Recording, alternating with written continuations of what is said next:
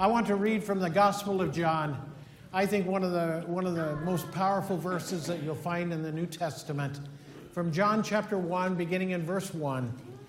In the beginning was the word, and the word was with God, and the word was God.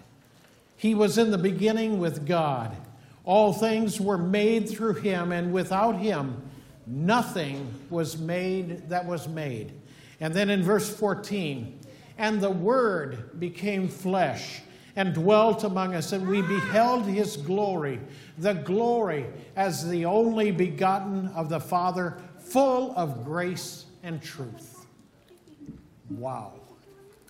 You could go to town on that one for a long, long time. That's a great passage of Scripture. Let's pray together. Our Father, we thank you today for this incredible time to be together. We thank you for this. Uh, Advent season as we march toward Christmas. Father, we pray that in the name of Jesus, that every person that is in this room today would, would sense and feel and experience the touch of God upon their lives. Father, we recognize that you are present with us. We recognize that you love us. we recognize also that you desire to speak into our lives and, and Father, to elevate our lives and our hearts. And Father, we thank you today that you, that you do care for us so much. Lord, I pray for those today that perhaps have some heaviness in their heart. I pray in the name of Jesus that you would strengthen them, that you would come right around them and encircle them with your presence and with your love. Father, Father, I ask you today that you would uh, that you would minister to every person at the point of their special need today. We thank you all in the wonderful, incredible name of Jesus Christ the Lord. Amen. We have a uh, intro, uh, little intro video here. God with us brings love. This is the theme of this day, and if you could roll that video right now, I'd appreciate it.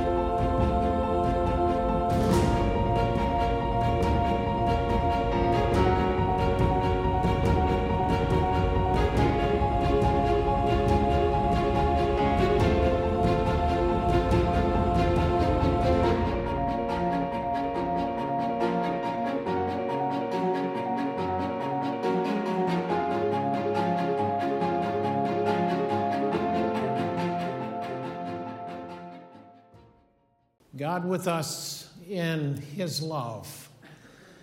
I'm going to read a text to you, and actually, I'm going to read something a little bit later on that will, that will move into this. But one of these passages here is from Romans chapter 5, beginning in verse 8, just one verse.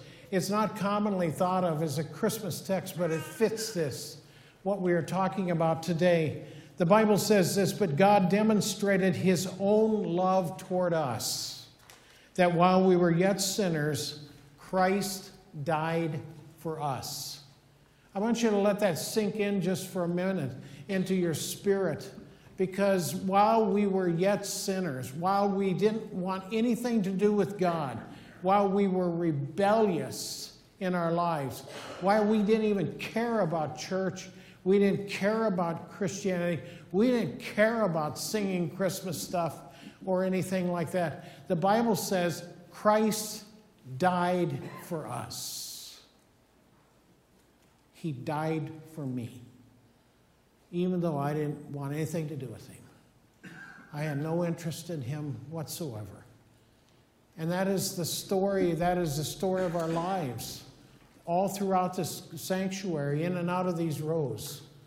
Before we were Christians, we didn't want anything to do with God. Perhaps we may have used the name of the Lord in a, in a very vain and, and, and harmful way. But Christ died for us. God with us brings us the love of God. It brings us hope, it brings us love. I want to ask you a question. How would you describe a rose to a person who had never, who was blind, who had never seen? How would you describe that? How would you describe to a person Handel's Messiah, that majestic piece of incredible music? How would you describe that to a person that has never heard one word or one sound? How would you do that? How would you describe the thrill of a downhill ski run to a person who has never walked, never able to take a step? How would you describe God's love to a person who didn't care anything about God, a person, a person who is impure, a person who is broken. How do you describe the love of God? If somebody was asking me to write a piece for the dictionary, and would you define love? I could do it in one word, and I think I could fulfill the, all the requirements of that definition. I would do it in one word God. because he is the embodiment of incredible love. The Bible doesn't say that, uh, that God has love, although he does. The Bible doesn't say he knows about love, although he knows everything. The Bible says he is love. He is the, he is the, the epitome, if you will. He is the definition of love. You know, one of the major problems that we have in the world is that we have become, I think, dependent on a lot of things, and we just we define love. We define love as, if you're listening to media, you define love as somewhat a, kind of some form of lust. If you're looking at the movies and things like that, and and the people I look for, the people I am looking for love and satisfaction, they find it all in the wrong places places that do not satisfy, places that do not fulfill the deepest desire of a person's heart, the very deepest need. If you do not have a foundation of God in your life, you're going to seek love from the world. You're going to seek love from the successes that you might discover in the world or society, or trying to fill, fulfill some kind of a desire with things. But all of that is going to wind up leaving you in an emptiness and there, there's a hollow place in your life. God's love is no different than the love defined, or I'm sorry, God's love is so different than the love that is defined by the world. To begin with, you can't escape God's love. God's love is, the Bible tells us in Psalm 139, the Bible says, if I go to the highest heaven, there you are. If I go to the depth, the lowest depth that I possibly could to, could, could negotiate with. There's God. In fact, the Bible says, Where can I go from your spirit? And the answer is, You can't go anywhere which you're not going to discover God. God is there. When Karl Barth, the uh, eminent German theologian, visited the United States and was lecturing in a couple of seminaries, one of the seminary students says, Mr. Barth, what is the most important theological thing that you could say to us and that you have discovered? And his, his words were this Jesus loves me, this I know, for the Bible tells me so. We learned that in kindergarten. And yet, the profound truth there's a reality that He loves us because the Bible says so. God says so. He says it. I want to talk about Joseph and Mary for a moment. This is a love story. This is a genuine supernatural love story. This isn't Romeo and Juliet. This is a love story. And the love is three ways between Joseph, Mary, and God Himself. We heard the text read to us earlier. It's from Matthew chapter 1, verse 18. And uh, I'm not going to read all of that uh, to you, but now the birth of Jesus was as follow his mother Mary was betrothed to Joseph. Now this means that they were basically this means they were engaged.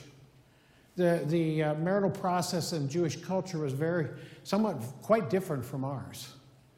But uh, anyway, they were they were engaged to be married.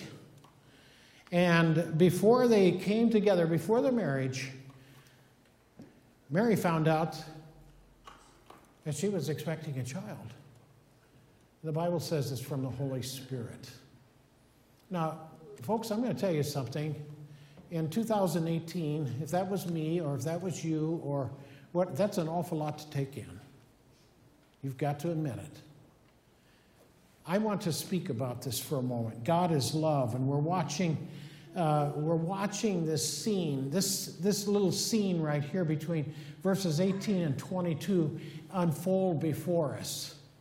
And it tells us of the infinite, great, and tremendous love of God. This, this scene brings, brings Bethlehem into focus, it brings the manger into focus. I like what the apostle John said in 1 John chapter 4 and verse 16. So we have come to know and believe that the love of that God has for us. God is love, and whoever abides in love abides in God, and God abides in him.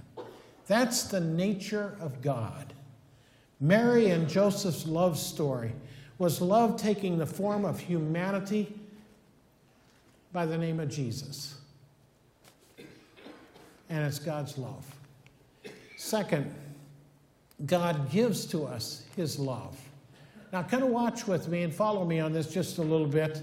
During Mary's pregnancy, she visited her Aunt Elizabeth. And Elizabeth was also expecting a baby that would be none other than John the Baptist. And this is quite a kind of confluence of incredible New Testament personalities while they're yet unborn. As Mary arrived, Elizabeth said this Blessed are you among women, and blessed is your child that you will bear. Mary responded this way She said, As soon as the sound of your greeting reached my ears, the baby in my womb jumped, leaped for joy. You ladies can appreciate that. Blessed is he who has believed that the Lord would fulfill his promise to her. Here's why, let me tell you why this is so very important for Mary. Because I'll tell you this in that culture, Mary would have been severely ostracized because of this pregnancy. Culture would not be kind to her. Culture would be rather rude in many things and in many ways with Mary. And for Mary, this was a human crisis. God provided her with love, and that love came through her Aunt Elizabeth. It came to her at a time which she needed to hear, she needed to understand, she needed the support. How many times and how many people, I wonder, needs our support? You think about this just for a little bit. How many people do we know? How many people can you think of right now that really needs your support, your encouragement, your love? And I'm not just saying, I love you, thank you, but I mean, I'm talking about demonstrate it, reveal it, show it, make it real, make it active, all of these things. Now, I don't want to forget about Joseph. Joseph was a little bit different story here. Joseph was in a difficult spot. He did not clearly understand what was going on here. All he knew was his fiance was expecting a baby and he wasn't the father. Now, there's a dilemma for you. And the Bible says in that culture, Joseph could have put her away. In other words, a divorce. And remember, they're, they're just engaged. But, but again, that, that sort of worked very differently in that culture. He could have put her away. But the Bible says Joseph didn't want to do that. Joseph did not want to disgrace her. And instead, in this supernatural love story of Joseph and Mary, God did something. God stepped in and dispatched an angel, an angel of God, that spoke to Joseph and said, Joseph, don't be afraid. Take Mary home as your wife. Because what's conceived in her is from the Holy Spirit, and she'll give birth to a son, and you'll give, his, you'll give to him his name Jesus, because he will save his, he will save his people from their sins. And that was enough for Joseph.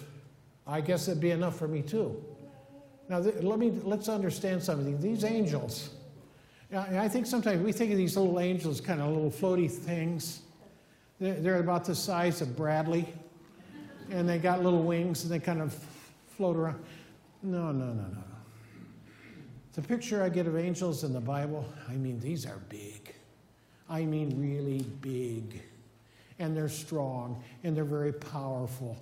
And when they say something, I mean, you don't need a microphone. You could say it on the other side of the section here and hear it in here just fine. God sent an angel. Finally, let me speak this way. God's love flows through us. And this brings this message home, right here, into the sanctuary here at Faith Community Church. God flows through us. This is a God written love story, and God's love is supernatural. Joseph, Mary trusted God. They trusted God. They didn't need further explanation. They trusted God. I'm not convinced they knew all the answers. They, I'm not convinced they had it all figured out. They just trusted God. And I'm going to tell you something they were on this journey together. And that journey took them to Bethlehem. That journey would take them to a place where there was no room at the inn, but you could use the stable. That place would take them where the birth of the Messiah was going to be cradled in a young woman's arms. That journey was going to take them to this place where shepherds would come to visit. This place was going to show them where exotic wise men were going to ride in and visit them. This journey included angelic visits and more. Can you imagine the conversation Joseph and Mary must have had in some quiet, private time. I think the question must have been why us? Why us? And I think we could spend much of our lives trying to answer that, and our answers and responses would be good. Why us? I think from the very beginning, both realized Jesus is much more than their son. He's the Messiah. And, folks, I tell you what, people have been preaching about this, people have been prophesying about this for decades, for hundreds and hundreds and hundreds of years. And Mary cradled a little boy that God said, Name him Jesus, for he shall save his people from their sin. There he is the Messiah. Powerful moment. Powerful moment. John chapter 13, 34 says, A new command I give to you love one another as I've loved you. You must love one another. By this, everyone will know you're my disciples if you love one another. Look, folks, let, us be frank. This world doesn't read this Bible. You do, I do. I love this Bible. I love this word. I enjoy reading it. The majority of society isn't reading it at all. They know so very little about the Bible. But you know what they do read? They read your life. They read my life. And in this journey of trying to figure out what is Christianity all about? What are these people out at Faith Community Church all about? I drive by there and I see the place full of cars and everything. And what's this all about? They read our lives. They haven't picked this up yet. they, they don't understand this. I like what one author said. He said, I, I, I'm trying to train myself a little bit here. Instead of calling them all lost sinners, he says, I think we should t- start referring to them in a little bit of faith, and let's call them pre Christians. You know, I kind of like that, don't you? Pre Christians. They just haven't got the message yet, have they? They just haven't figured it out yet. I was a pre Christian, but Christ died for me. Amen. A physician was asked one time about the uh, best medicine that could be prescribed to humanity, and the physician wisely said, Love. And then the person says, What if that doesn't work? And the wise physician said, Increase the dosage. Amen. Let's do that, Faith, shall we? Let's increase the dosage of what we do here in the church. Would you stand with me and we're going to pray.